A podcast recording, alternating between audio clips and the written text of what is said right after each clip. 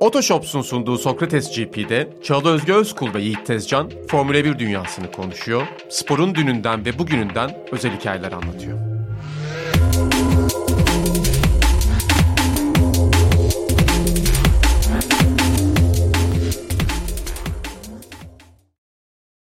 Herkese merhaba. Otoshops'un katkılarıyla sunduğumuz bir diğer bölüme daha başlıyoruz. Sokrates GP'de sizinle beraberiz. Hemen Otoshops'un duyurusuyla başlamak istiyorum.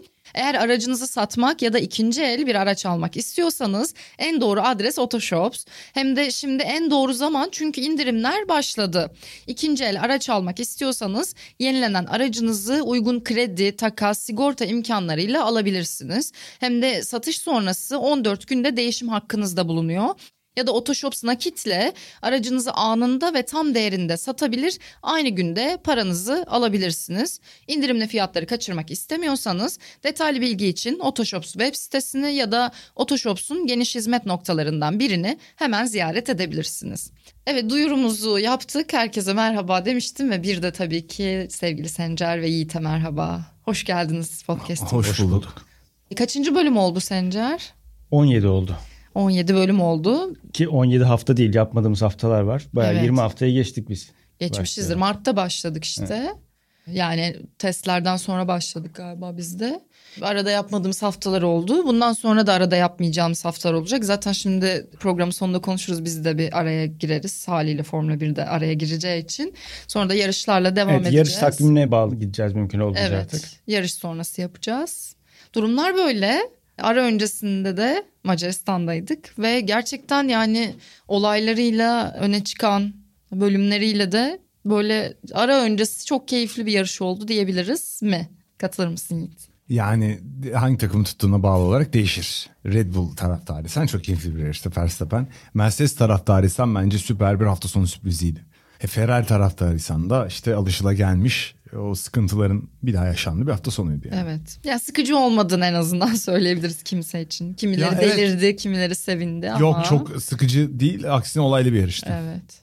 Verstappen'in 8. yarış galibiyeti oldu ve 10. sıradan başladığı bir yarışı kazandığı için de onun özel performansını konuşuruz. Ya şimdi genelde işte kazanılınca çok üstüne durulmuyor gibi oluyor. Yani yine bir Ferrari hafta sonu oldu aslında. Yapamadıklarıyla ya da yanlış Verstappen biraz o yaptıklarıyla. dominant Hamilton görüntüsü olmaya başladı değil mi? Evet. Bir Haliyle şey üzerine demiyoruz. az duruluyor Çok gibi. iyi. Ama, bugün biraz daha dururuz bence. Evet. Çünkü performansı çok çok başarılıydı evet. her şeyden bağımsız olarak.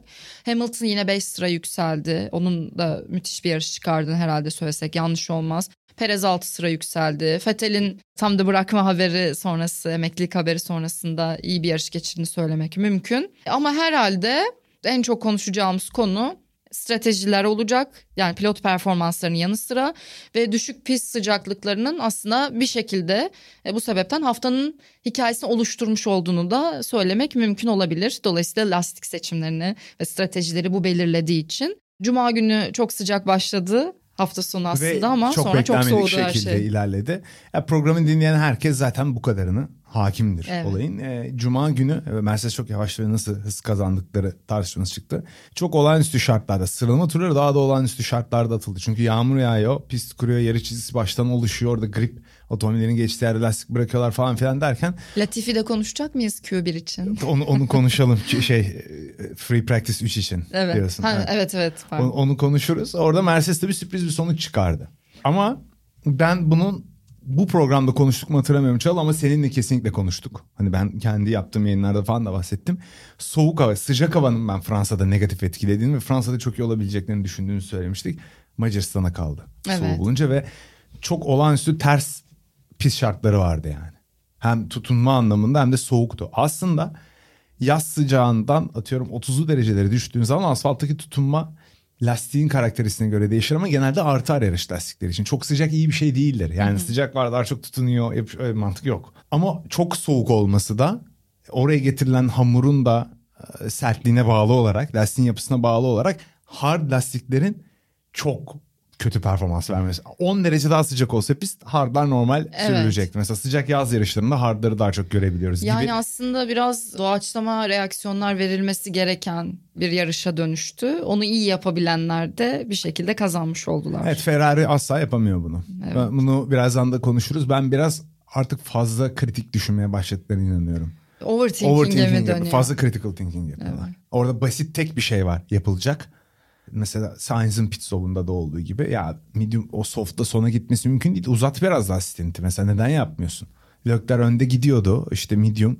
Medium e, biraz daha kalsın ikinci stintinde sonra soft'ları tak. Yani hard'ların olmayacağı belli orada iki tane takım takmış sürünmüş. Evet. Alpin, Alfa. İki takım kötü iki, iki tane net örneğin var yani. E zaten mesela Alonso için fena gitmezken başlarda işler Hart'tan sonra yine o da çok sıkıntı yaşamıştı. Yani bunu bir şekilde ekranda onlar olmasa da en azından yani rejili görüntüden bahsediyorum farkına varabildik. Hayır sonra dönüyor bir de hard'da bir daha soft alıyor. Ya da 3 pit stop'a dön. Hani medium medium. Evet. Soft soft bitti. Hani onu niye düşünemiyorsun, öngöremiyorsun? Al tak softları daha erken, mediumlar dayanmıyorsa, vakit kaybettiğini düşünüyorsan, öyle daha iyi olacağını düşünüyorsan o da bir alternatif. Kesinlikle daha iyi yerde bitirirlerdi çünkü Lökler yine 3 yaptı. Evet. Arada bir hardla boşa giden 15-20 süreci saniyesi var. var belki pist üzerinde. 15-20 saniye gibi bir şey kaybetti yani. Orada soft taksaydı ve bir daha soft için dursaydı belki çok farklı bir yerde bitirir. Belki ikinci bitirecekti belki. Bu detaylı konuşmaya burada girelim ister misin? Başa mı dönüp sonra tekrar Yani açalım? bir Ferrari'ye sövme şeyi sende de yok mu? Var tabii ama daha detaylı konuşalım istiyorum yani bütün hamleleriyle. Şimdi mi konuşalım yoksa işte Kuali'den başlayıp yarışa mı gelelim nasıl tercih Yani edersin? baştan başlayalım bence. Ön giriş gibi olsun bu. Tamam. E, Bundan bahsedeceğiz ve bunu birazdan biraz daha detaylı Dayanamadık Ferrari'ye yani, biraz daha konuştuk. sinirleneceğiz biraz. o zaman Latifi ile başlayalım. Pre-Practice 3'teki şeyiyle performansıyla Yağmur'da en hızlı turunu attı. Hatta evet, Q1 dediğim oydu benim. En hızlı ilk sektörü var Q1'de de acaba iyi mi gidecek derken yine Latifi'ye döndü. Böyle quali performanslarında... Buradan çok sevdiğiniz birini anlayacağım. Bu Latifi ne yapıyor böyle diye bana kim mesaj attı? Onur Erdem. Niye birinci Latifi diye sordu. E, çok mantıklı bir soru yani. Formula 1'i daha casual izleyen birisi için aşırı mantıklı. Dedim ki Yağmur'a yenilik hazırlanmıştır Williams. Ayarlarını ona yapmıştır. Bir de pist kururken Inter'le çıkıp en iyi performansı onlar aldı. Yağmur'un bir eşitleyici özelliği olabiliyor ya. E ondan kaynaklanan bir durum ama Latifi değişken hava şartlarında Evet. Q3'te iyi. Harbiden kötü değil. O işi beceriyor yani. O ara geçiş havalarında falan iyi. Bir kere daha herkesi bence şey oldu. Hem güldürdü hem düşündürdü. Olur ya Formula 1'de bizim en zayıf gördüğümüz, en zayıf halkı gördüğümüz pilotun bile doğru şartlar bir araya geldiğinde müthiş bir performans çıkarabilme şansı var yani. Sıralama turlarını da direkt konuşalım. Russell'ın e, muazzam o son turuyla beraber aldığı kariyerin ilk polü var. Mutlaka ki en öne çıkan şey bu oldu. Kendisi de çok sevindi haliyle. Sainz aslında alacak gibiydi. Verstappen'in yaşadığı teknik sorunlar var. Bunlarla beraber hatta belki bir Perez performansı da sıralama için konuşabilirsin. Şimdi Verstappen'in ben pole almasını bekliyordum. Bu hafta sonu soğuk pist şartlarında Ferrari'nin tam %100 otom aslında Ferrari alıyor %100. Yani soğuk havada belki diğer otomobiller biraz daha iyi. Ama çok olağanüstü şartlar vardı. Tutunma yağmurdan öncesinde yağan yağmur. Yani bütün hafta sonu soğuk gitse yine asfaltta aynı otomobiller dönse daha iyi tutunma oluyor. Ve Russell çok Q2 gibi yine Mercedes yakın yaklaşmaya başlamış göründü 0-3-0-4 ama onu beklemiyorduk. Russell'a şöyle bir şey dedi. İlk virajı ikinci virajı döndüm. Yani dedim ki o kadar iyi otomobil hani yol tutuş vardı ki diyor lastik ısı. Dedim bu çok iyi bir tur olacak. Çünkü zor bir şey o. Tek tur için tam ideal ısıya getiriyorsun falan filan. Ya kusursuz bir tur attığını da düşünüyorum ben. Çok iyi bir tur attığını da Evet. düşünüyorum. Hamilton'ın DRS arızası olması o bir tartışma. Belki geçer belki geçemezdi. Hani Toto bilemeyiz. Wolff bugün demiş işte biz salı günü kaydediyoruz şimdi podcast'i E, şeyini gördüm işte hani öyle bir problemi olmasaydı DRS'le ilgili o şey olmasaydı hani neler olabileceğini tam Ön sırayı belki dedi. kapayacaklardı. Evet. Ya belki üçüncü kalacaktı Hamilton yine en önde mücadele edecekti. Evet. Ama tabii bu Russell'ın müthiş pol turundan bir şey almaz tebrik edelim. Kesin. Buradan. E, Leclerc çok zorlandı seansın başına ve dedi ki ikinci seansdan üçüncü seansa geçtiğimde çok farklıydı her şey dedi yani. Aynı pistte gitmiyor aynı otomobilde değildim gibi bir şeyler dedi. Çok zaten ilk turu çok kirliydi yani. Çok fazla hata yaptı. Yarım saniye gerisindeydi Sainz'in ilk turun. Sonra sonra ikinci turda farkı kapattı. Evet. E, Çeko sen ne diyorsun Çeko'ya? Yani Helmut Marko'nun yorumu üzerinden. ne demiş? Tatile girdi Tatile mi girdi demişti. demiş. Evet. ne diyorsun bu eksende değerlendirdin. Yani tabii ki kendisine tam katılmamakla birlikte bir böyle yani bu arada yarışı kötü geçirmemiş oldu işin sonunda. O da ayrı bir tarafta. Yani başladığı pozisyona göre matematik olarak en azından. Ama sanki o çizgiden biraz uzak gibi geliyor bana. Verstappen kadar pace'i yoktu yakın yerlerde Yok, başladılar evet, yapamadı. aynen. Şeyi de sen de fark etmişsindir. Bir anda Çeko Max'e yaklaşmaya başladıktan sonra yarışlarda lastik aşımaları ve yarış hızını kaybetmeye başladı. Evet. Bence bir orta yol bulmaya çalışıyor olabilirler takımla şeklinde bir fikir yürüttüğünde. Mantıklı görünüyor gayet. E, ya da lider sürücü biraz da takım onun etrafında onu sürü sistemine hizmet ettiği için biraz hani zaten Verstappen zaten lider sürücüydü ve zaten Çeko da iyi bir pilot. Muhakkak Verstappen'in yendiği yarışlar olacak yani. Öyle yenilgisiz değil. Bottas'ın Hamilton'ı yendiği yarışlar oldu. Hani bu böyledir bu mantık öyledir yani. Oldu başlarda daha çok oluyor. Yok yok oldu. Ee, ve İşin esprisi bir yan. ya ben Ya bir Verstappen'i tehlike- yenecek şey o kadar zor görünüyor ki gerçekten Ya çok artık. değişik bir adam değil mi? dominant oldu Tuhaf bayağı şu anda. Evet, çok tuhaf bir adam yani. Ee, Perez'in ya bir şey söyleyeyim iki tane yarış formu düşük gitti diye. Helmut Marko'nun o pilot motive etme, baskı altında ne yapıyor görme falan bir uyandırma. Ya bu arada öyle çabası. de olabilir yani olamaz mı işte biz 17 bölümdür bunu çekiyoruz arada işte birçok yarış olmuş bunlar Evet, testler vesaire. oluyor. Olabilir yani biraz belki konsantrasyon kaybı yaşıyordur birkaç haftadır da misal yani neden olmasın ki? Oluyor tabii. Verstappen'in kötü hafta sonu Perez'in kıl payı sıralamada geride kaldı hafta Evet. sonları mesela. Hamilton için kötü hafta sonları Bottas'ın arkasına kaldı hafta sonları Evet. gibi. Aslında standartlar o kadar yüksek. Evet de olabilir yani. Ama bu Perez'in bir ikinci adam olarak bazen sıralama turlarında otomobil o zonun içine tek turda alamayıp e, bunu yaptığını daha önce geçen sezonun başında da gördük. Bu bir sürüşüyle ilgili bir eksi. Bütün olağanüstü artı ikili mücadelede iyi falan filan özelliklerini şey olarak yani bir kusuru. Bunu yapıyor yani. Evet. Geçen yılın başında da oldu. Sıralamalarda hiçbir zaman çok güvenilir değildi yani. E o zaman sıralamanın ardından şöyle bir start değerlendirmesi de yapalım nasıl geçti diye. Hamilton 5.ye çıktı. Harika 7. start başladı yarışta. Hemen startla beraber. Russell'ın da iyi bir startı var. Hani koruyamayacak mı acaba ilk viraj dönüşü diye düşünürken iyi de bir ilk tur geçirdi aslında sonra. Aslında ilk virajı da birazcık hafif temkinli de Evet. yaklaştı. E, hata yapmak istemiyor tabii önden başlamış ama sonra soft lastiklerle farkı özellikle bu sanal güvenlik aracı aralığında da zaten ilk turlarda daha iyi olmasını bekliyorduk biz softlarla başladığı için ama ondan sonra 2-3 saniye gibi bir yere sabitledi farkı. 10. turdan itibaren düşmeye başladı fark tabii mediumlardan. Zaten Ferrari mediumlardan çok iyi verim aldı bu arada. Hamilton o pozisyona gelmesi tabii yarışını ileride çok kurtaracak, değiştirecek. Çok iyi bir yerde. Alpinlerden kurtuldu. Kendi yarışını yapmaya başladı. Bir süre sonra Lando'yu da geçti. Ve kendi yarışını yapmaya başladı tamamen. O da O yüzden çok önemli bir çok start kritik, yani. Çok kritik yani. Verstappen'le Red Bull işte Perez aslında Alpinlerin arkasında kaldılar. Ona rağmen oradan tırmanıp geldi Verstappen kusursuz gibi giden bir tane 360'ı var bu arada Verstappen'in onun dışında. Çok dağılmayayım. Evet yani Russell açısından kusursuz başlangıç, kusursuz start ve nasıl yarış kazanabilecek bir pilot sürüşüydü ilk bölüm. Şimdi İtibariyle. pit hikayelerine doğru akalım o zaman. 16. Kimsenin pit tur galiba. E, Russell'ın piti var. Yavaş. E, Hemen öncesinde yavaş. Yani Russell pit'e girmeden hemen önce bir Sainz'a box box var. Bir fake var orada. E, sonra Russell pit'e giriyor. Hani herhalde artık Sainz'da girmez ve biraz daha devam eder diye düşünürken bu arada Rus- Russell'ın çıkış turunda da sıkıntısı var. Kötü geçiyor ve Alonso'ya takılıyor zaten pitten çıktıktan sonra. Hem piti kötü hem çıkışı kötü. Sonra Verstappen de pite girdi. Sonra da bir tur sonra Sainz pite girdi ve çok kötü bir pit stop yani. Yaptı evet. Russell'ınki de kötüydü. Russell'ınki Onda de da bir kötüydü. anlık bir bekleme var sanırım Evet, evet. bakarken. Ferrari olunca bir tık daha dikkat çekiyor sadece. Çok sık yaşadıkları için bu sorunu. Çok sık O konun yaşanıyor. bile arkasında çıktı Sainz sonra pistten şeyden pitten. Bu noktada aslında Max Verstappen kazanacağı bir yarışa doğru gidiyormuş. Bizim haberimiz yok. Tamamen ipleri. Çünkü erken pit yaptılar. Softlarla başladılar. Evet. Çok net bir kararla hesaplanıp ölçülmüş ve evdeki hesabın çarşıya uyduğu bir yarış stratejisi yaptılar. Çünkü yarışın sonunda da tutunma arttığı için o lastiklerle sona gelmeleri daha kolay oldu. Bu noktada Leclerc önde çok hala çok rahat bir tempo yapıyordu. Girmemesi çok normal. Lastikleri dayanıyordu. İki pilotun varsa biriyle farklı bir şey deneyebilirsin Sainz daha erken. Normal. Gayet hatta normal. farklı şart yani pist şartları, hava şartları olan bir yerde de mantıklı da görünüyor Buraya farklı kadar deneme. normal. E, Leclerc'i de tutup ondan sonra medium'a geçirecekler. Hani pist pozisyonunda kaybetmemiz için yavaşlayıp. Daha sonra da istiyorsan sen devam et. Ben bu Russell Leclerc Sadece bir önüne geçeceğim. dönmek istiyorum bunun.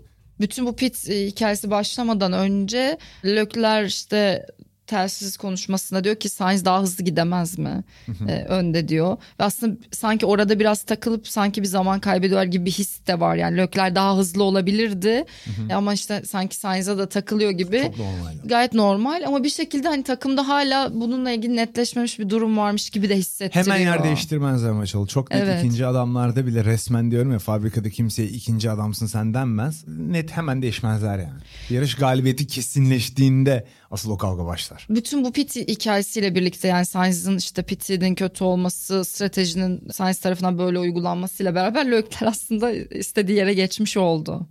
Aynen tam olarak öyle oldu ve o noktada zaten mediumlarla performansına dikkat edersen ilk stinte de ikinci stinte de göreceğiz. Leclerc yarışı kazandı demedim mi? Tabii tabii. Özellikle ikinci evet, stintinde de. Russell'ın arkasına geldikten sonra. Yani işler tıkır tıkır yerinde gidiyordu. Gidiyordu için. evet. 20. turda bu arada Hamilton'ın da piti var. Sonra Verstappen'de Hamilton'da öyle notlar almışım. Yani yarışta aldığım notlara bir yandan bakıyorum. O orta bölümde yani o kısımda onların da iyi turlar attığını gördük. Yarışı Yani hem Fer- Verstappen hem Verstappen Hamilton'ın. Hamilton'ın yarışı zaten ikinci stintleri kazandı. Evet değil mi? Aynen. Aynen ikinci stintleri kazandırdı net bir şekilde. Sonra bakıyorum yine notlardan devam edelim. E, Şey var.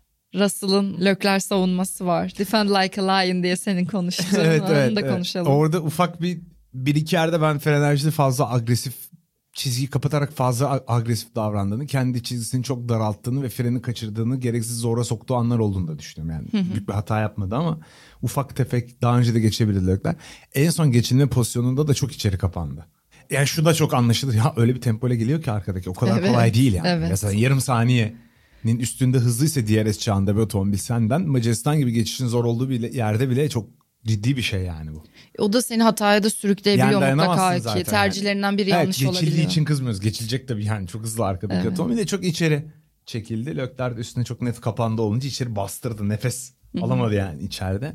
Ve geçildi. Ama Russell'ın o noktadan sonra Lökler'in hızına yetişemeyeceğini mediumlarla düşündüm. Ve ben ilk defa galiba Lökler kazandı dedim. E, o geçişten sonra öyle bir evet. şey hissettirdi ama bu arada yani o kısa süreli o savunma Russell Leclerc arasındaki o gidişat bir şekilde Sainz'ın ve Verstappen'in onlara yaklaşmasına da sebep oldu. Yani böyle de not almışım hatırlıyorum da yani bunu konuştuğumuzu. Oldu ama o medium'la olan hızlı Lökler'in 3 pit stop bile yaptırabilirdi biliyor musun? Medium güvenmiyorsa lastiklerine soft soft Ferrari yapabilirdi. Öyle rahatlamıştır aslında önünde önünde. Hani hiç olmayacaksa bu sefer bunu niye yaptılar diye tartıştık belki Tabii. ama daha iyi olacağını görüyoruz şimdiden. Bunu düşünebilirlerdi yani. Tam şimdi böyle half time'da Leclerc, Russell, Sainz, Verstappen, Hamilton, Perez sıralaması var elimizde. Ve işte 35. turdan sonra ve bir o kadarı daha var yarışta ve zaten çok şey yaşandı ondan sonra. Verstappen'in yine piti var. Diğerlerine göre biraz daha erken girdi. Bu arada hani Yağmur da konuşuyoruz o sırada. Kendi aramızda da hatta izlerken konuşuyorduk. Acaba gelir mi bir ihtimal yağmur duası vesaire. Ama bir şekilde pitler arka arkaya gelince işte 37 civarında ikinci pitler gelmeye başlayınca da yağmur beklentileri biraz suya düşmüş gibi oldu yani. Kimse yağmur beklemiyor ki herhalde başladılar pitlere dedik. Ve 40. tur Lökler'e hard lastikler takıldı. Evet, Bizim program şu an sizde. şimdi başladı. Şimdi başlıyoruz. Bizim program şimdi başladı. Şu anda başladı. Şimdi elde örnek var. Olmuyor hard lastikler ve pist yarış boyunca sıcaklığı düşüyor. Tutuma artıyor muhakkak. Ona güveniyorlar. Hani hardla başlamanın intihar olacağını bildiğin bir yarış gibi bir şey var. Çünkü mesela Red Bull'un sonra işte bu stratejisi, başarısı konuşuldu ya Hannah Schmitz'le de beraber o da açıklamış. Şimdi normalde Red Bull sertlerle başlayıp e, tek pit düşünüyormuş. Ama Neden? Geriden başlayan takımlar pit stop sayısını minimalize edip Evet. öne doğru lastiklerini koruyarak hızlı takımlar hep öyle hızlanır. Bu Ama Geleneksel. pist şartlarına bakıyorlar ve sert hamurdan kaçmak gerektiğini anladıkları için de strateji değiştiriyorlar. iki pite dönüyorlar ve softlarla başlıyorlar. İnanabiliyor musun ya? Bunu nasıl yapabilirler? Bunu her takımın düşünmesi lazım zaten yani. Hani bu, bu, bu nasıl bir... Ha, risk alacak takımların mesela Alpine'in stratejisinden anlıyorum ya tutarsa. Anlıyorum çünkü Evet, onların evet. orta sıra takımları bu tip ekstra herkese zıt giden stratejik kararlar alarak avantaj elde etmeye çalışır. Ama Red Bull örneğinde görüyorsun önden Alpine'in hardlarla başarısızlığını görmüşsün. E ne yapıyorsunuz ya ben anlamadım ya. O an takılırken de anlamamıştım. Bir bildikleri var diye düşündüm ben ama Yani Lökler'in peki buhar takıldığı süreci az önce de biraz konuştuk ya. Yani bu süreci biraz daha uzatıp yani çünkü eğer 40. turda pite alıyorsan Lökler'i zaten soft takıp yarışı bitiremezsin. Bir pit daha yapman evet, lazım. soft'u da takmak zorundasın. Evet. Hard takmasan medium medium yapmışsın çünkü. Evet. Acaba o medium ikinci kısım biraz daha uzatılamaz Şimdi mıydı? şöyle bir gerçek var. Ferrari, Sanki iyi gidiyordu Ferrari ya. savunacağım. Bir Ha. kere soft performansları da o kadar iyi değildi. Sainz'de gördük yani. Evet erken aldılar ama o kadar iyi değildi abi soft performansları bu kesin. En iyi medium'da hızlılardı. O yüzden aslında soft'la geçirdiği süreyi de minimalize etmek zorunda ya da iki tane stint yapacak soft'la. Ama yine de hard nereden çıktı? İnan ben anlamadım. Ya bütün hafta sonu çünkü böyle bir şeyin de yok, bir veri de yok yani. Yok yani. Softlar da kalacakları bir strateji kursalar yarışı kazanmışlardı ya. Başka bir bakış açısı yok buna. Kazanmışlardı yani. Hani biraz da Hamilton softlarla uçtu değil mi? Ha müthişti yani. İşte Verstappen iki pit stopla medium'la çok iyi idare etti değil mi? Ama Leclerc'in önde kalıp kazanırdı o yarışı. Softlarla, softlara geçseler. 40. turda değil de 47. tura kadar atıyorum uzat. Uzatamadın ya gir 40'ta. Valla delireceğim şimdi ya. Gir 40'ta al 15 tur soft. 15 tur bir daha sonda al. Yok elle tutulur bir tarafı yok. Çünkü zaten hard alıp tekrar soft'a dönünce bu sefer şey gibi oluyor bu yani. Tamamen yanlış bir karar verildi. Ayyuka çıkıyor. Sainz'ın stratejisi tam ideal optimize edilmedi şeklinde bakılabilir. Onun da yarışı bence ikinci stintte Sainz de daha uzun kalabilirdi. Önde iyi gidiyordu. Öndeydi yani. Neyi neye göre yaptıklarını pist, bazen pist pozisyon diyorlar. Bazen pist pozisyonu hiç umurlarında olmuyor. Neyi neye göre yapıyorlar? O şey paylaştı ya bizim Sera kaynak muhteşemdi ya. Evet evet. Even Şey- the horse onun deyişi Aynen. just left Ferrari. Aynen. Aynen. At bile logodan çıkmış gidiyor abi. Yani hani Yani böyle bir yarış yani şöyle düşün starting grid'e baktın. Böyle işte Sainz var hemen ilk cepte. Russ'ın arkasında. Sonra Lökler var. Ve böyle bir yarışta podyumu göremiyorsun ve başına da bir iş gelmedi. Yani bir kaza olmadı vesaire. Hani bir e, normal Formula 1 koşullarında bu olabilir yani. Hiç podyum göremeden böyle bir yarışı bitirebilirsin ama bunun direkt aslında planlamayla ilgili olması rahatsız eden tarafı herhalde herkesi. Bir de geçen haftanın da üstüne. Yani bir süredir ya hiçbir yine zaman doğru karar var. vermiyorlar zaten. Artık bu şey oldu. Yani ben bir Formula 1 takımının teknik imkanı bize göre çok fazla değil mi? Biz onlara doğru yanlışı gösteremeyiz. Bariz hataları senede bir kere yapabilmeliler. Tartışmaya açık tarafları bu olayın da var. Mesela softlarla da performans değil. Lütfen medium'da tıkandı kaldı. E kural gereği başka sette takacaksın. Tıkandılar yani. Onu da kabul ediyorum. Ama hard değildi çözüm. Demek istediğim şey o. Çünkü zaten Verstappen'le olan farkı bir turda böyle bir 5-6 saniye falan kapanıyor. O hardlarla hiç tutunma yok ilk başta. O Evet, evet. Hiç yok. Ondan sonra bir dengeleniyor bir süre bir gidiyor. Ama o kadar iyi değil hiçbir noktada hardlar. Ama sonra durup bu sefer bir de soft alıyorsun. Yani tam olarak ne yaptığın o kadar kararsız Ya ki. zararın Planı neresinden dönersen ya. kar da olmadı. Planı yok gibi yani. Evet. Sıkıntı oydu. İnsanların kızdığı şey bu bence. Haliyle aslında işte bir şekilde gözler diğer tarafta stratejileri iyi yapmış ve uygulamış tarafa Red Bull'a da dönüyor. Yani bir taraf evet kötü yaptı, yanlış yaptı. Bir tarafta da işler doğru yapıldı ve gitti. O yüzden Hanaşimiz şu anda tekrar çok konuşuldu. Ona da şöyle bir şey sormuşlar. Senin hoşuna gider diye düşündüm. Sana da attım bilmiyorum izleyebildin mi Sky'ın, Sky F1'in röportajını. İzleyemedim gördüm ama izleyemedim. Ee, şimdi bakarsın podcast'ten sonra. Hem stratejileri anlatıyor. Ondan sonra bir yerde de şeyi soruyorlar. Hani chain of command nasıl bu stratejiler uygulanırken diye. Yani emir komuta zinciri nasıl işliyor? Kim karar veriyor diye. O da anlatıyor yani hani bir ekip kararı aslında bu diye. Uzun süre üzerine tartışıyoruz. Lastiklerle ilgili birileri bir şey söylüyor. İşte biz strateji olarak bir şey söylüyoruz ama her şeyin yanında yani e, her zaman bu datalarla ve rakamlarla alakalı değil. The drivers have a lot of feeling diyor.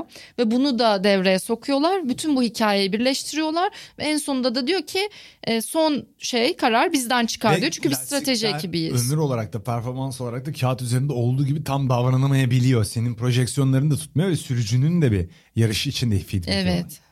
O da Hani- ne kadar önemli olduğunu Ya söylüyor evet, işte. diyor onu. ki yani medium işte 20 tur gidebildim. Ben 3 tur uzatayım ama bir sonraki stintte arkadaşlar 30 tur atamam. Hani bu da stratejileri belirliyor kesinlikle. Bu olayla ilgili şöyle koyayım bir şey söyleyeceğim. Lena Gade'i söylemiştik biz Audi ile kazana. Ben çok şaşırıyorum. Mesela ya övmek için ya demin geldiğimiz konuya geldik bu arada ama bunu söyleyeceğim. Ya, övmek için muhteşem strateji yap- yapıyor kadın. Ama kadın olduğu vurgusu yapıyor. Neden yapamaz mı yani? Bana çok aşırı aptalca geliyor yani. Aşırı aptalca geliyor yani. Bana da gerek yok gibi geliyor. Yani bunun vurgusunu Adını yapmak çok soyadını saçma. söylüyoruz Evet yani. diğer Çok insanlar. başarılı zaten. Yani Neden geçen hafta? Adrian Newey'den bahsettiğimiz gibi atıyorum. Bu hafta da Hannah Schmitz'ten bahsediyoruz. Şeyi de anlıyorum bak. Duyar kısmını geçiyorum. Şuna bakıyorum. Yarış pilotu olsa fiziksel iş ya. Hani orada bir hayranlık ve farklılık. Ha bir kadın bunu başardı gibi bir perspektif. Az çok anlıyorum. Anlıyorum onu yani. Ama burada stratejist yani işte. Hani bu çok aptalca şeyler. Ya bu ancak üzerine bu konuyu konuşacağız dediğin bir şey olursa konuşulabilir yani. Çok fazla erkeğin çalıştığı yerde bazı şeyleri başarmak bir dönem zor olmuş olabilir. Bunu ama Hannah kendisiyle konuşup anlatmasını beklemek Evet. gerekir. Yani dışarıdan tahminlerle olacak bir şey değil belki onun için. Çünkü hiç Yani öyle sayıda- belki ortam hiç öyle bir ortam kadın değildir. mühendis ve e, stratejist vesaire olduğunu söyledim Formula 1'de. Evet. Hannah Schmitz tek değil yani. Onu da söyledim. E Peki sonra Bende notlar bitiyor. Bitiyor tamam. Zaten Güzel. hikaye bunlarla işledi biraz. Ya evet Verstappen övelim Şimdi- mi gel? onu övelim. Gel. övelim onu da. Bu İstiyorsun Ferrari ne olacak? Sen şimdi yakında İtalya'ya gittin. bir İtalyan atmosferi kokladın. Ferrari'nin en büyük problemi de hep yıllardır fazla İtalyan olmaları olduğu söylenir. Takım patronu İngilizce konuşmuyor. Bu Formula 1'de konuşuyor da yani konuşmuyor basına yani bu kabul edilemez yani bu bir yerin eksik yani. Hani direkt öyle bir diyaloğa girmemesi İngilizce. Ferrari İtalyan olmayan takım patronu lazım. Ben aday değilim bu arada. Ben İtalyan olmayan İngiliz falan. Ben adayım diyorum. İngiliz mi İngiliz lazım onlara. Ben peki Alman veya İtalyanca İngiliz. öğrenmeye başlamayı düşünüyordum Eylül gibi. O zaman hiç öğrenmeyeyim mi diyorsun? İngilizceyle mi yapayım ne yapacaksın? Yap ya onlara İngilizce öğret ya. İtalyan İtalyan bu gelenek yani mafya ailesinin devasa şirketi gibi yönetilirsen. Öğreneyim mi? Sencer öğren diyor. Kolay zaten. Ama sonuçta bir dil bir insan be. Ya öğreneceğim. Ama işte sonuçta mafya ailesinin şey gibi yönetiliyor takım. Dev şirketi gibi. Ama aileler hala. Hani çağımıza hiç uygun değiller. Anlatabiliyor muyum demeye çalıştığım şeyi? ya Bu tabii ki çok iyi anlıyorum gelir yani. da. Hep İtalyan İtalyan. Tabii ki başka ülkelerden mühendisler de var. Tepeye operasyon en kritik pozisyonlara artık İtalya dışından hatta kasıtlı olarak İtalyan olmayan adam koyacaksın. Abi bütün takımların zaten base'i İngiltere'de. Sen zaten İtalya'da olarak dezavantajlı başlıyorsun. Ferrari'de olsan. Ben gerçekten e, başarının geldiği dönemdeki Ben şu an insanların milletini sessiz, düşün. yani boynumu büktüm farkındayım. Ya çünkü bunun çok Bak, böyle Rory iyi Byrne, bir çizgide gitmesi gerektiğini Rory düşünüyorum. Byrne, Ross Brawn teknik müdür. Jean Todt takım patronu. Ne hiçbir İtalyan değil. Evet. İşte bir başarının formülünü ben söylüyorum işte ya. Örneği var yani. Sen niye İtalyanları sevmiyorsun? Ya işte. Seviyorum çok fazla seviyorum hatta. Erkekleri Ben- çok ben yakışıklı, kadınları geldi. çok güzel olur. Olmaz mı? Bak şimdi İtalyanları bu yüzden mi seviyorsun? Yok katılıyorum buna da. Makarnaları da Şey- çok iyi falan diye devam edeyim mi?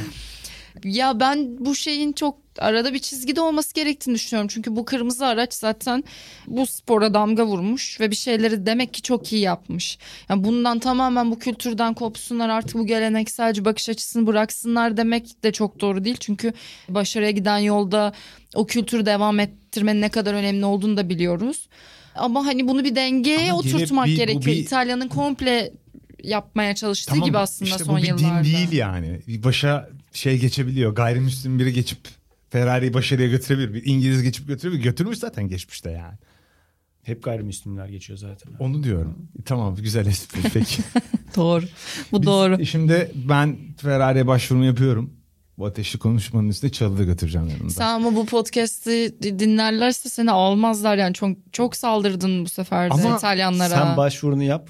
İşleri ilerlerse yayından kaldırırız podcast'ı. Onu Tamam tamam. benim, ben, benim Ferrari'ye yakınlığım belli. O yüzden götürüyorum. ben Yiğit'le aynı fikirde değilim. Beni alın. Ben onu yanımda götürüyordum. O ayağımı kaydırdı ya. Böyle Ama şey sen mi çok kötü konuştun şimdi. Ben ne Ama kadar Ferrari mıyım? seviyorum. Haksız mıyım? Şeyleri attım size. Bir arkadaşım biliyorsunuz şeyden gazete manşetlerini atıyor. La Gazetta'da. Strateji ya Disastro. Disastro. Disastro ilk sayfada. Burada geçen haftaki yarıştan sonra manşette Formula 1 ile ilgili hiçbir haber yoktu. İlk haber 39. sayfadaymış diye konuşmuştuk. Bu sefer manşette bir ufak görmüşler. İçeride de ne demişlerdi? Böyle gün batımı gibi bir manaya gelecek. Melankolik bir bakış var yani Ferrari'de. Güneş battı mı şu anda diye. Ee, biraz oraya da kayalım. Sonra vedaları ve işte değişiklikleri, takım değişikliklerini yapan usta sürücüleri konuşuruz. Şey nedir yani durum şimdi yaz arasına girildi. Bu yaz arasına girilirken Verstappen'le Leclerc arasında şu an 80 puanlık bir fark var artık. Perez'le Leclerc arasında 5 puanlık bir fark var. Russell, Sainz, Hamilton bunlar birbirlerine yakınlar. Bir de takımlar sıralamasına da bakalım. 431'de Red Bull, 334'te Ferrari ve 304 oldu Mercedes. Mercedes bu çizgisini kalan yarışları pistleri de düşünerek böyle devam ettirebilir mi? Yani ikincilik şeyine mi geçecek? Yani Ya, biraz senin de favorin Verstappen galiba. Bir iki yarıştan sonra kesin. e, ben kesin bitmiş. koptu diye Evet. düşünüyorum. Evet, o yarışlarda Bitti. da iyi sonuç alırsa. Mevzu bitti bence. Sonunda. Ama çok büyük bir Mercedes'in gelecek sezona yönelik hani gücünü gösterdiği, yatırımını yaptığı bir yarış kazanma senaryosu. Bir ve yandan da kurallar tam değil ya. Bilmediğimden de soruyorum. Orada Şu an tam değişiklikler olacak değişiklikler olacak şimdi bu araçlar nasıl yeni sezona Çok büyük hazırlanabilir ki? olacak hatta Evet. ve hani Horner da bunu eleştirdi. Horner'la ilk defa hem fikir olduğumuz bir şey buldum. O da çok Ben, ben ve Horner mı Evet, büyük İnanmam söyle bakalım. Bir sezon içinde çok saçma falan filan dedi. Tabanla ilgili epey bir şey değiştiriyorlar.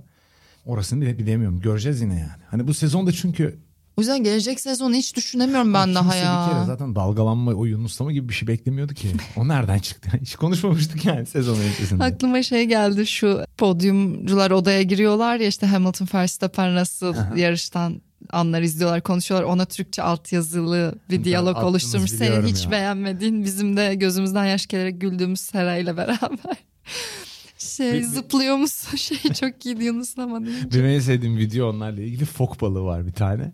Yerde böyle böyle gidiyor. Evet. Mercedes logosu koymuşlar üstüne o hesap yani tam. güzel güzel. Ama o problemleri bayağı bir çözdü Mercedes.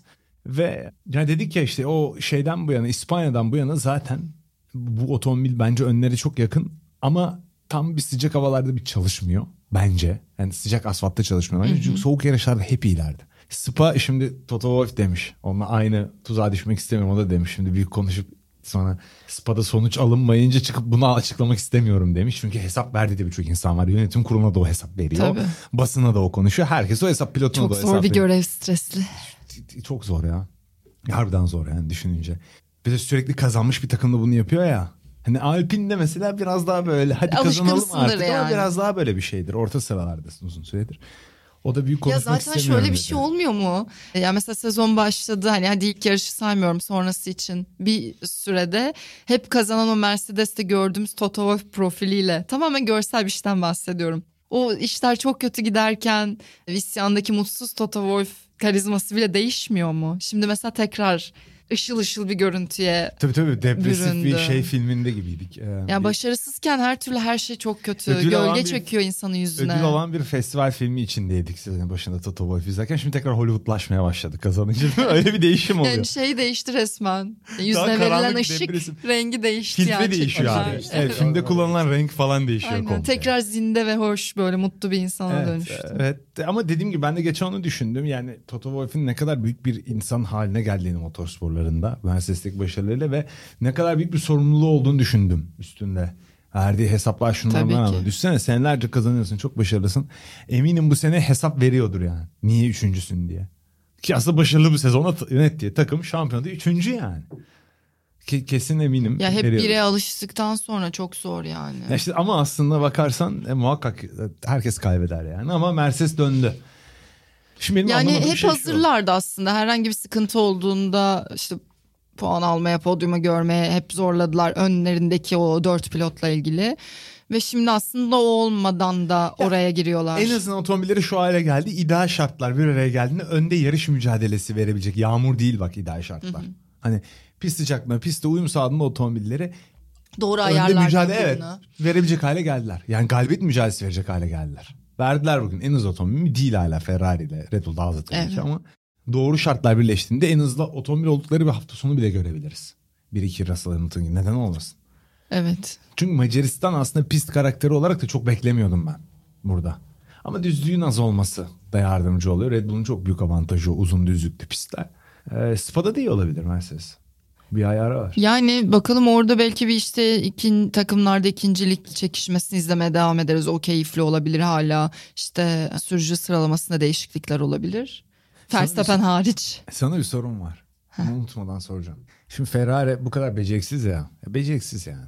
Şey var ya Top Gear'ı Yine yapan. sessizliğimi koruyor. Jeremy Clarkson var ya Top Gear'ı yapan ve kovuldu biliyorsun. Seksist yorumları falan yüzünden. Sıfır politik doğrucu olmasıyla da bilinir.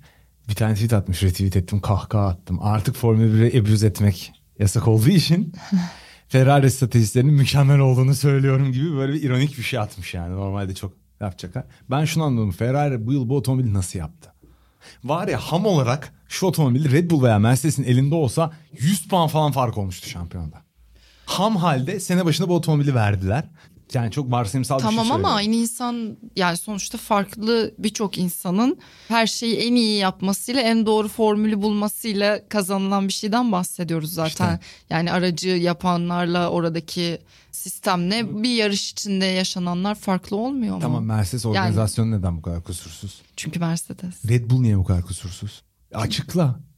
Red Bull kazanmadığı zamanda da kusursuz bir yarış takımıydı. İşte demek ki daha doğru parçalar bir araya gelmiş yani. Ferrari eleştirim doğru arkadaşlar. İtalyan yok diye mi onlardır? E ama senin şeyin orada düşüyor zaten en iyi aracı yapabilmişler.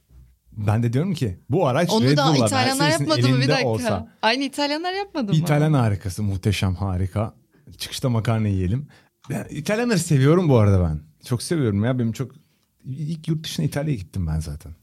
Ya böyle saçma bir savunma şekli olabilir mi? ya neyse arkadaşlar spor bu. Bir kere senin şeyin Lütfen bir İtalyan sevgisizliğine bağlamayalım. Şimdi mesela Hamilton e, biraz hafif geriden geliyor. İşte Mercedes sıkıntılar yaşıyor diye bol bol onları şey yapıyor. Mesela Hamilton bence muazzam bir yarış geçirdi. Ama onun kişisel performansıyla ilgili pek de konuşmuyoruz. Çünkü yani ben ben yeterince övmüş olabilirim. Ben de çok övdüm Hamilton'u bu sezon ya. Biraz Verstappen övelim dedim. Orayı da geçiştirdin. Sana bir haller oluyor. Sen zaten. kazananları gerçekten övmeyi pek sevmiyorsun. Şunu söyleyeceğim. Şunu diyorum. Mercedes ve Red Bull'un elinde bu kadar hızlı bir otomobil olsa bu şampiyonda 150 puan 200 puan fark olmuştu diyorum ya. 200 olmazdı 150 puan fark olmuştu. Yani. Pilotların burada rolü var mı?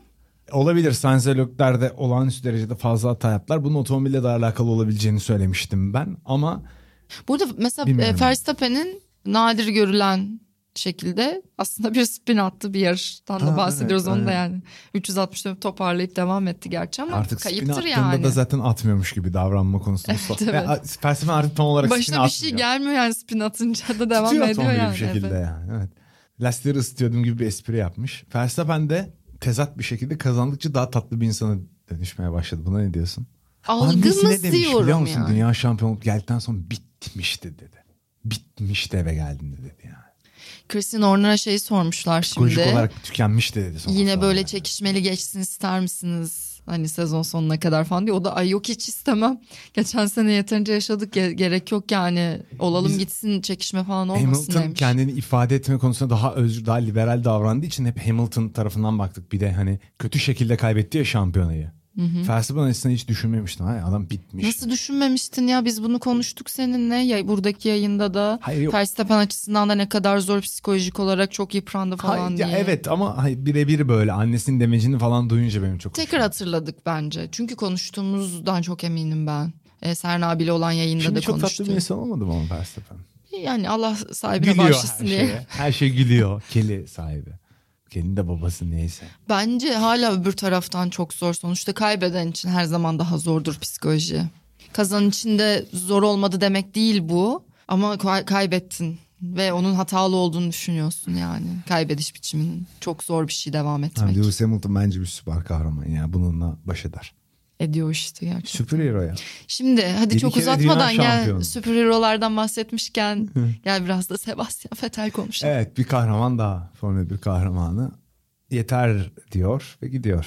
Aslında özeti bu. Çok güzel açık anlatmış kendisini. Heh, şimdi ona gelecektim. Sabah ben uyandım. Sekiz buçuk falandı zannediyorum. Baktım ki Sebastian Vettel Instagram açmış hesabı. Biz seninle daha önce burada programda konuşmuştuk onun sosyal medyaya ne kadar karşı olduğuyla ilgili ve düşüncelerinden bahsetmiştik. Tabii ki haliyle Instagram hesabı açtığını görünce sabahın köründe üstüme şey çöktü yani. Kesin bırakıyor dedim. Zaten seninle ara ara bu konuştuğumuz bir ihtimaldi. Temaydı evet. temaydı. Belliydi. Öğlen de sonra video geldi. Benim izlediğim en şahane işlerden biri. Yani bu kadar bir şekilde yaptığı iş sebebiyle ve duruşuyla halka mal olmuş bir insanın sonuçta bunu bir duyuruyla yapması gerekiyor. Ama çok şıktı. Çok güzeldi kendini ifade ediş biçimi ve kendi yazdığını düşünüyorum birçok şeyi. Öyle bir adam olduğu için biliyorsun sen de. Konuşma tarzından falan belli zaten. Belli. Mutlaka ki bir ufak mü- müdahaleler olmuş olabilir ama bence o tema da ona ait. Çok kısa cümlelerle. Yani bir adam daha ne kadar anlatabilir? Bir adam, bir kadın, bir insan neden bırakmak istediğini ve neden bir adım geri atmak istediğini. Diyor ki ben mavi rengi severim, çikolata severim. Diyor ki benim başka bir hayatım da var yani ve bunu anlatıyor. Ya harikaydı gerçekten her şeyle. Tüm samimiyetiyle bir kez daha hissettim e, İnsanlar ne hissettiğini onun. kaybetmiş dedi ama asıl tutkulu olmak bence birden fazla şeye tutku diyebilmek. Hatta Evet. Ben öyle anlıyorum en azından. Başka şeylerle uğraşmak istiyor, başka şey yapıyor. Yani çocuklarıyla uğraşmasını kusursuzca bulan da olmuş. Bence o da bir tutku. Benim çocuğum yok, senin de yok, Sencer'in de yok ama o da bir tutku. Olmaz yani. olur mu? Hayattaki en büyük tutku. tutkudur ya. Aynen. Ve e, şey konusunda da çok haklı. Okey. Kolunu vurdu. Şimdi bizim podcast yaptığımız yerin arkasından bir kapı açıldı ve içeriden açıkladım. Oh şeklinde bir ses geldi. Armağan kolunu Ki çalmış. burası yalıtımlı bu arada yani. Buradan Armağan'la geçmiş olsun diyelim. Podcast'te dinlediğini iddia ediyor. Bakalım dinliyor muymuş bugün Evet, anlayacağız. evet, Teşekkür ederse bize kolu. sonra. Tamam. Tamam sonradan anlarız. Her teşekkür bir like. Öyle mi? Her like Her bir teşekkür, demek. Armağan. Aklı. Ha e, ne diyorduk? Ha, Çocuklar, bir tutku. Ve 20 küsür yarış var. 23-24 yarış var. Arabistan'da yarışıyorsun. Amerika'ya gidiyorsun. Ya tabii eskisi yani. gibi 13-14 yarışlık bir sezon olsa 16-17 belki bu değil, kararlar 2025 farklı ki. gelişebilir. Ve Avrupa yarışları da ağırlıktaydı. E şimdi bu gerçekten çoluğun çocuğunu görmesi harbi zor ya. Ya da bir de bir yerden sonra insana şey de gelmez mi ya? Artık sadece kendi sorumluluğunu taşımıyor olmak canınla ilgili yani. Şimdi Formula 1'de eskiden şöyle bir deyim Sonra ama bir ekstrem şeyle Her geri çocuk dönersin. 0.2 saniye yavaşlatır seni diye. Ha, ha, çok iyi. 0.3 gibi öyle bir laf var. Belki Yani öyle olmaz bu kadar hızlı mı? olmasının sebebi olabilir. Alonso'nun da çocuğu yok. Var mı Alonso'nun Yok çocuğu? bildiğim kadarıyla yok. Fethel'in var. Bak Fethel. Fethel'in onları 3 için tane çocuğu Evet. var. Başka çocuğu olan kim var ya? Verstappen'in Şu an üvey halihazırda yarışanlardan. çocuğu var. Perez aile babası çocukları. Verstappen kendi çocuğu değil ya. Yani sevgilisinin çocuğu. Kvyat'ın çocuğu. Kvyat'ın çocuğu evet. Abi Formula 1 ailesi. Yani ne kadar tuhaf bir ilişkinin içinde o çocuk düşünsene. Evet. Büyük baban Nelson Piquet. Neden olduğunu söylemiyorum. Verstappen üvey baban. baban Kvyat. Karışık bir Annen- hikaye. Hayli. İnanılmaz. Neyse Perez ama zaten aile babası için olmak için doğmuş Ha, bence. Yani evet. surat, sima, Bunu artık mimik. konuşmayı adam, Monaco'da bırakmıştık biz. Neden hala aynı konuyu adamda aile babası tipi yok mu default? Güvenilir. Artık yok.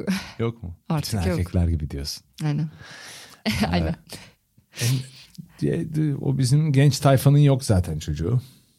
Magnussen'in var.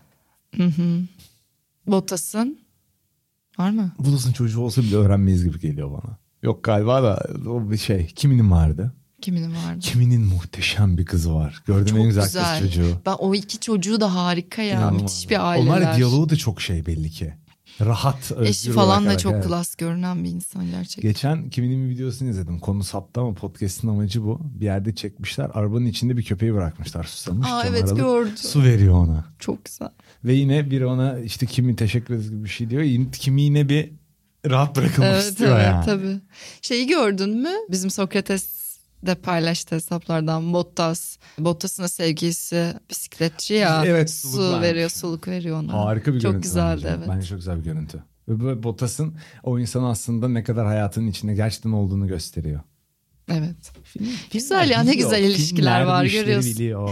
Biliyor bu işleri. Biliyorlar yani. İnsana alan bırakmayı biliyorlar bence. Kendilerine de alan bırakılsın istiyorlar. Kiminin ikinci eşi galiba bu. Ama Bilmiyorum. o kadar de. playboy imajıyla yaşayıp sonuçta bir aile babası oldu. Çünkü bence e, kişilerin kişisel alanlarına kendilerine duydukları benlik şeyi yüzünden gelişmiş bireysellikleri yüzünden saygıları var. Ne diyorsun buna? Muhakkak. Yani filmler evet. Şey, şeyi düşünüyordum bir yandan da. Bu kadar İtalyan muhabbetini yaptık bu şeyde. Senin İtalyanları sevmemen üstüne. İtalyanları ne kadar sevmiyorsan Finleri de o kadar seviyorsun sen. Evet evet sürekli Böyle fin övme var değil bir mi? Fin aşkı var. Yanlış Ve anladım. Mika Hakinen'den de gelmiyor. Nereden geliyor bu fin aşk? ya oyun oyun oynama kültüründen Fin geliyor arkadaşın onlar. vardı. Şöyle çok var. Online oyun oynarken ben sadece simülasyon sim racing değil işte MMORPG oynama hastalığım vardır. Bugün Çağla'da da konuştuk. Tekrar World of Warcraft oynuyorum. Hadi bu da çok duyulan bir şey olmasın yani. Hep İsveç, Norveç ve Finlerle oynuyorum. Hep İskandinavlar. Yani içine girdiğim guildlar öyle işte takım arkadaşlarım ne dersiniz? Gittin mi? Hep onlarla o tarafa gitmedim hiç. Ama kültürel olarak oyunlarda dijital olarak anlaştığım insanlar o grup hep. O yüzden belki bir doğal bir şeyim vardır ve kişisel alanın onların da çok eksikleri var. Bu yayında polemik olur diye konuşmayalım. Milletçe ilginç eğilimleri var onların da nedense. Ama kişisel bireysel düzeydeki diyaloglarında... Hangi toplum dört dörtlük ki diyelim bence Bütün artık. milleti niye zan altında bırakıyor? Ya Aynen öyle. Sencer de benim şeyim gibi. Ya aşırı genellemeler yapıyorsun. Linçmatik gibi yani ne dersem linçliyor. Hayır daha sonra başına gelebilecek şeyleri önde nötralize ediyorum ben. Ama bir şey söylemiyorum ki. Gen, söylemedim ismini vermedim. Öğrendiğim şey şu oldu yani sosyal medyada herhangi bir şeyin ismini vermiyorsun yaparken. Yani herhangi bir örnek de vermiyorsun. Neyse ben kişisel olarak insanları rahat bırakan insanlar olduğunu düşünüyorum. Ve rahat bırakılma da bence çok önemli bir şey değil mi hayatta ya? Birine aşık oluyorsak, seviyorsak bile rahat bırakılmamalıyız. Kendi alanımız kalmamalı mı? Saçmalama canım. kalmalı bence mesela. Bence en ideal evlilik ne biliyor musunuz? Şeyin e, Helena Bonham Carter'la bizim yönetmen adam kimdir? Onunla evliydi ya Batman'i falan eski Batman'leri çeken Tim Burton. Evliyken ayrı evlerde yaşıyorlarmış. Ve Yani- haftanın belli günleri görüşüyorlar. Harika bence. Ay ben bunlar üzerine konuşmayı aşırı saçma bulmuşumdur. Çünkü yani bu mesela onların evliliklerine dair duyduğum bir tane bir anekdot ya böyle yaşıyorlar. Ama aynı zamanda kim bilir başka neler yaşıyorlar falan. Aynı evde kaldıkları da oluyordur mutlaka. Ya kalırlar. Hayır ben bunu şey ekstrem bir örnek olarak verdim. Geçsin diye. Yani kişisel alan bırakmak insan Ben her ilişkinin kendi dinamiği olduğunu düşünüyorum. Herkesin de farklı yaşaması konusunda okeyim ama mesela bu söylediğin şey bana saçma geliyor yani. Neden mesela evlilik o zaman o, o tarz yerlere de gidebilir bu. O zaman niye mesela imza atıldı falan.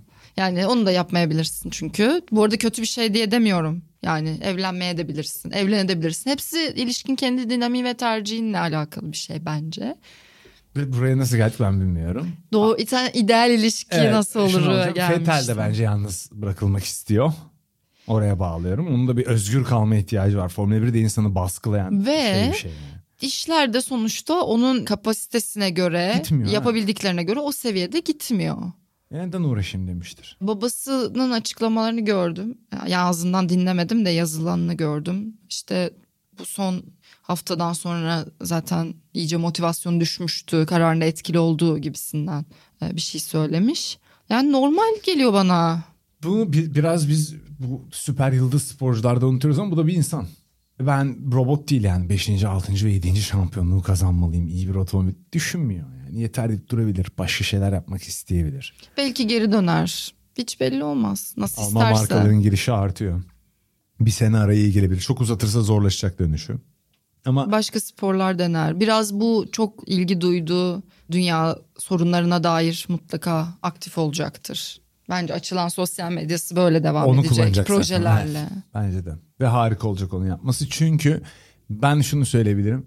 İnsanların ne görüşe sahip olduğu falan filan çoğu zaman işte altından başka bir şey çıkıyor ya samimi değil sosyal medyada. Fethi'nin en sevdiğim özelliği hep söylüyorum. Bir röportajına bir şeyine baktığında içten olduğunu görürsün. Karşındaki insanı gerçekten kale alarak konuşur. Sponsor orada olmasını söylese bile. Bir de bazı şeyler umrunda. Umrunda Belli, ama olduğu. samimi olarak umrunda çalıyor. Onu demeye çalışıyorum. Poz olarak umrunda değil adam. Adam orada gerçekten yani. İyi bir insan. Ya ben Formula 1'de bu arada aksini görmedim. Yani ya samimi olarak umrunda insanlar şu anki isimlerden bahsediyorum ya da zaten o kadar umrunda değil ki. Ya ya da hiç konuşmuyor. Evet. Ya Fetal ekstra o zaman samimi diyelim tarz Evet, olarak. kesin, kesin Mizacı öyle. çok yumuşak çünkü insanlara karşı. Bu da yeni bir kapı açtı. Fernando Alonso'ya Aston'un kapısı açtı. Hemen peşine geldi zaten haber. Birden fazla yıllık bir kontrat olduğu bilgisiyle beraber artık Aston Martin'de olacak. Tabii ki bu zincirleme bir reaksiyon yaratıyor. Alpine kim gelecek? Oscar Piastri yeni sezonda Formula 1'e gelecek. Zaten bunu hep konuşuyorduk. Şimdi nereye gelecek? Son bu sabah gördüğüm haberlerde şöyle bir şey var. Ricardo Alpine gidecek. Piastri McLaren'a gidecek gibi. Norris'le de beraber bayağı dinamik bir ikili olabilirler ama Bence de McLaren'da. bomba değil bir mi? ikili olurlar. Öğrenmek için de çok şey bir durum Piastri için de. O kadar hızlı bir takım arkadaşıyla başlamak. O kadar deneyimli değil aslında. Ama aslında Norris de artık deneyimli oldu Formula 1'e. 20 Neredeyse, yaşında evet. başlanınca Aynen. yani kaç 5-6 sene oldu Norris Formula 1'de yarışmaya başladı. Tabii beşinci mi altıncı senesi? mi? Ricardo da o takımda Hülkenberg'de yarışırken başarılıydı. Yeni bir nefes ona da üfleyebilir. Asla bir dünya şampiyonu kalibresinde pilot olarak muhtemelen görmeyeceğiz gibi görünüyor Ricardo ama bu kadar kötü olmayabilir gerçekten. Çok bu, kötü Bu gitti takımla ya. bu otomobile hiç uyum sağlayamamış olabilir. Çok kötü Hani gitti. gidip Ocon'u net şekilde mağlup ederse de ben de çok şaşırmam. Ben yine yakın olmalarını beklerim Ocon'la.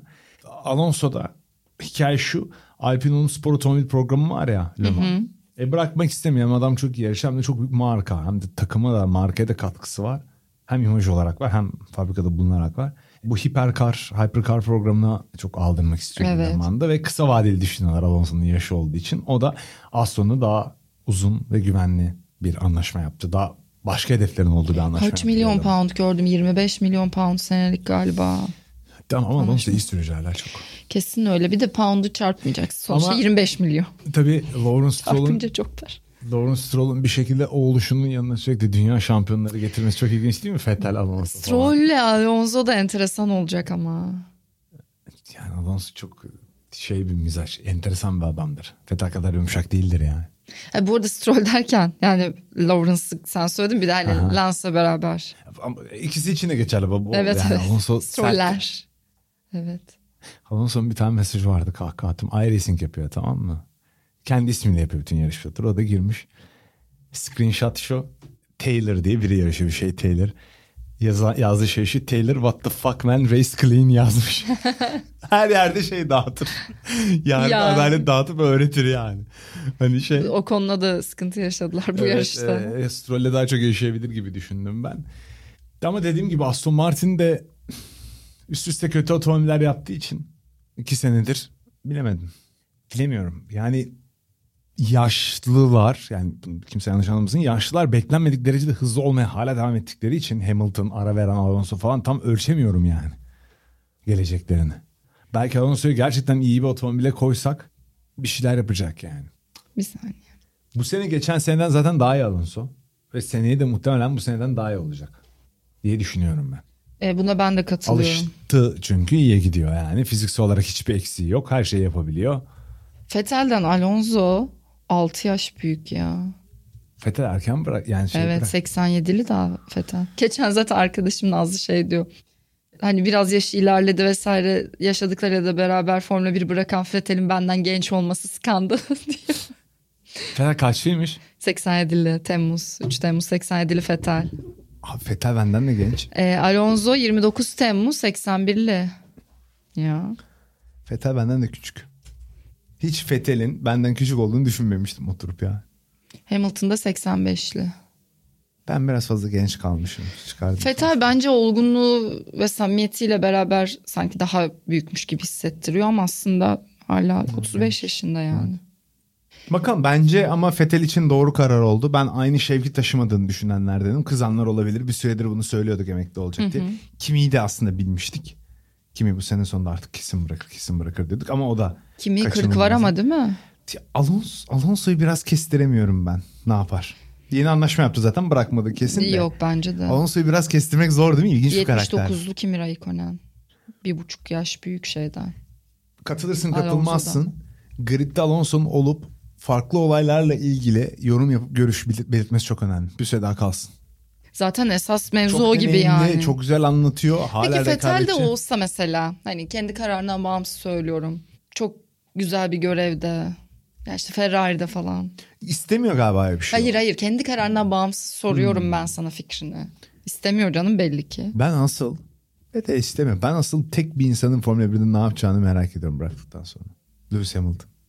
Bir tek onu merak ediyorum. İşte o da öyle bir adam ki bir tek onu merak İşte edersin. ne yapacak acaba? Sporun içinde kalacak mı? Hamilton Racing mi kuracak? Danışman mı olacak? Vallahi ben daha oraları Öyle düşünmüyorum. Devam danışmanlık ediyor falan çünkü. gibi sıradan bir şeyler yapamaz bir de. Daha devam ediyor. Ben ondan insider bilgi alıyorum zaten deyip bombayı bırakıyormuşum. Böyle bir şey inanma ihtimalim yok. Selfie atayım bir gün. Neyse konuşacağımız bir şey kaldı mı? Yok sen saçmalıyorsun kaldı. Sen say- çok ayıp ya. Biraz saçmalamaya başladı. Kaldı. Şöyle bir başlık açıyorum kapanışta birkaç dakika. Yaz arasına girdiğimiz için. Ee, sezonun bu bölümüne kadar ki kazananları kaybedenleri söyleyeceksin. Oo. Yani kazananlar kaybedenler derken sana göre işte yani. Finler, İtalyanlar. Şöyle sevdiğin milletler. Kazanan takım Red Bull. Kaybeden takım Aston Martin. Bunu pilotlarla yap. Bir de böyle bir tık daha tatlılaştıralım. Çok basit oldu Tamam. böyle. Yani kazanan takım Red Bull mu? Hmm, çok enteresan bir cevap. Yani böyle hayal kırıklığı yaratanlar, sürpriz yapanlar Bence gibi böyle çeşitlendirelim. Kazanan takımlardan birisi Red Bull'la birlikte Mercedes. Girdikleri çukurdan kendilerini çıkarıp sezon ortasında tekrar yarış kazanabilecek bir hale geldikleri için. Katılıyorum. Bence kazananlarından. Bu bağlamda da hani aynı şekilde bakarsak Mercedes kıyaslamamızda kaybedenlerden biri de Ferrari. Çünkü sezon en hızlı otomobile başlayıp geldikleri nokta ortada neredeyse üçüncü olacaklar şampiyonada. Yine kazananlar arasında yazabileceğim takımı aslında Alfa'nın formu düştü ama geçen yıla göre çok daha iyi bir noktadalar şampiyonada. Ben de şimdi onları diyeceğim. Yani yukarıdaki şeyler biraz net tablolar ama Haas Alfa'nın ve. Haas'ın kesinlikle kazanan olduğunu düşünüyorum. Alfa Tauri'nin de çok kötü bir sene geçirdiğini Evet düşünüyorum. Alfa Tauri kötü. Ve sanki daha da toparlayamayacaklar William- gibi bir görüntü var. Williams'da bu pistte de özellikle kötülerdi. Williams'tan da ben daha fazla şey beklemiştim bu sene. Alfa Tauri 8. takım şu anda 27 puanı var. Ya son yıllarda hiç bu kadar başarısı olmadılar evet. Düşünürsen 9 kim? Ya Aston Martin işte. O da zaten Yedi kaybeden Haas. dedik. 7 Haas, 6 Alfa, Alfa. 5 Alpin. McLaren. McLaren 4 Alpin. McLaren da aslında çok kötü başladı bir sezonu toparladı. Evet daha kötü gidecek gibiydi. Evet ama Yani iki haftadır Norris aynı sırada mesela güzel ama onda puanlar kaybedeni yazıyorum çünkü geçen sene bir yarış kazandılar. Rusya'da Norris pite girse yine kazanıyordu. Hatırlıyor Evet. musun Yağmur'daki o ilginç yarışı? Ondan, Ama henüz kaybeden demek için bence daha biraz zamana Geçtiğimiz ihtiyaç var. sezon Yani bu summer break öncesi Evet geçtiğimiz sezon sonunda geliştirmeleri iyi gitmeyip orta sıralara geri kaymışlardı. Bu sezon yavaş başlayıp daha iyi olmaya başladılar. pilotlar için de biraz böyle aşağı tarafa da bakalım istersen. Mesela Ocon 8. Alonso çok şanssızdı. Onu puanıyla değer, Evet, değerlendirmek evet. istemem. Yani çok abuk şeyler üst üste denk Bence geldi de. onun da. Kazanan pilot Verstappen. Kesin. Russell Russell bence iyi bir ilk yıl geçiriyor. çok iyi başladı. Ve yani beklenmedik bir şey değildi elbette ama sonuçta iyi mi iyi. Bence o daha önce dedim e, Hamilton için de çok iyi oldu biliyor musun? O çünkü çok hızlı bir yani Bottas'tan daha hızlı olduğunu düşünüyorum ben. Özellikle tek turda kesin bu. Bu hızlı bir sürücünün verilerini inceliyor. Bu her zaman iyidir çünkü gelişme bitmez. Bence Hamilton da güçlendiriyor Russell aslında birlikte. Ve birlikte kazılan girdikleri çukurdan birlikte çıkıyorlar gibi hoş bir görüntü var. Bir tek ben bir şampiyonluk mücadelesi içinde birbirlerini nasıl yerler onu çok merak ediyorum. Evet ben de merak ediyorum. Görme fırsatımız da asla olmuyor. İnşallah olacak. Bir iki dakika yan yana geldiler diye heyecanlandık ama. E, ama dersleri bitmişti. Evet. Russell'ın tamamen hiçbir şansı yoktu yani. 13 tur fark vardı lastikler arasında. Teşekkürler. Hepsine Medium baktım. mesafe, O kadar da böyle aşırı bir ölüm farkı yoktu. E var canım. Şimdi yoktu çocuğun bir şansı yani. Ne diyeyim Lewis abisi gelmiş çekilecek tabii mi diyeyim yani. Çekilmez ki zaten. Çekilmez tabii. Başka yani bir sonradan bir sıkıntılar yaşadılar. Kazası vesairesiyle de beraber Guanyu için de aslında özellikle ilk bölümün belki de fena olmadığını söyleyebiliriz. Ya evet o sürpriz oldu. Hani Evet. kötü bir Yani daha kötü bir oldu. beklenti Pay vardı. driver çaylak diye bakıyorduk. Gayet iyi oldu. Ya bence en büyük kaybedeni bu sezon ama Ferrari bu kadar hızlı bir otomobil yaptıktan sonra. Ya en azından yarışın içinde kalarak şu araya girilmesini beklerdik değil mi? Yani bu kadar bir umutsuzluğa kapılarak değil. Sıkıntı şu çok iyi bir otomobil yaptılar. Bence toplamda en iyi pakette Ferrari'de. Ama yok yani. Hani o paketi bu noktaya gelmesi onları kaybeden yapıyor yani. Evet. Takımlar arası 100 puan neredeyse. Pilotlar arası 80 puan var şu an. En azından böyle bir tık daha işte rekabet olabilirdi. O zaman belki kaybeden demezdik. Şu an ihtimal yok Başka- gibi bir duruma dönüştü. Başka bir kaybeden düşünüyorum. Başka da bir kaybeden bulamıyorum. Aston Martin bence çok büyük kaybeden takım. Bu aradaki puanları toplayıp performansını yükseltmesi Mick Schumacher için kötü gidiyor denebilirdi. Sezon sonra bir güzel güzel tatlı tatlı puanlar aldı. Bir kaybeden daha söyleyeceğim. Geçen seneden belki öngörmüştüm ama bu sene bir geri dönüş yapacağını beklediği insanlar Tanya Ricardo. Kesinlikle katılıyorum. Artı bir. Silik yani takım arkadaşının yanında ve e, Norris yani Norris tarafından- 7. 76 puanı var. Ricardo 12. 19 puanı var. Doğru Norris bakıyorumdur tarafından- inşallah. Norris tarafından yok edildi yani iki senedir. O da bir kaybeden. Tamam. Böyleyiz bu kadarız. Yiğit değil mi? Araya gireceğiz. Yiğit tatile gidecek. Yiğit beyni yakmış zaten. Yiğit. Evet biraz dinlenecek. Biz de e, malum bütün sporlarda sezonlar başlıyor. Yoğun bir temponun içindeyiz. Formula 1'i çok özleyeceğiz. Ağustos sonuna kadar yok. Beni özleyecek misiniz belki? Siz burada canım tatile gidip gel. Uğra ofiste biz çalışıyoruz. Biz hep buradayız değil mi Sencer? Ofisteyiz. Haftanın 5 Ben günü bizi burada bulabilirsin. Bir daha gelme o zaman. Gittiğim yerlerden fotoğraf atarım size. tamam. Ay niye böyle bir sezon sonu şey gibi oldu dizinin? Abi bir ay neredeyse ara var ya az değil 25 gün ara var. Podcast'imize bizim 28 gün falan var. Tamam. Çok teşekkürler bizi Çok dinlediğiniz dağıldık için. bugün evet. Bugün güzel bir sohbet yayını gibi oldu, kaydı gibi oldu. Umarım e, sevmişsinizdir ve umarım siz de bizi özlersiniz. Umarım bunu kurgulayan cinnet geçirmez. Yok ya. Şeyi de hatırlatalım. Sadece kayda alınmış kısmı bu kadar. Bir de bu kadar kayda alınmamış. Evet aynen. Talep ederseniz o kayda alınmamış kısımlar gibi programları sonra başka bir konsepte hayata geçiririz. Aa, evet. Sencer Bey niye kamera arkasını bayinizden isteyiniz evet, ama niye kamera yani. arkasını OnlyFans olarak bu programın Artık kaydı erken başlatıyorum ön muhabbette. Hı, anladım. Önümüzdeki haftadan itibaren. OnlyFans açalım. tutuklanıyoruz değil mi? Cancel ediyoruz. Evet, OnlyFans açalım. Sokrates GP OnlyFans. Premium üyeler için Premium. sadece. Aynen. Valla fikir bizden Çağıl'la yapması sizden Sencer Bey. Kolay kısmını bana bıraktınız.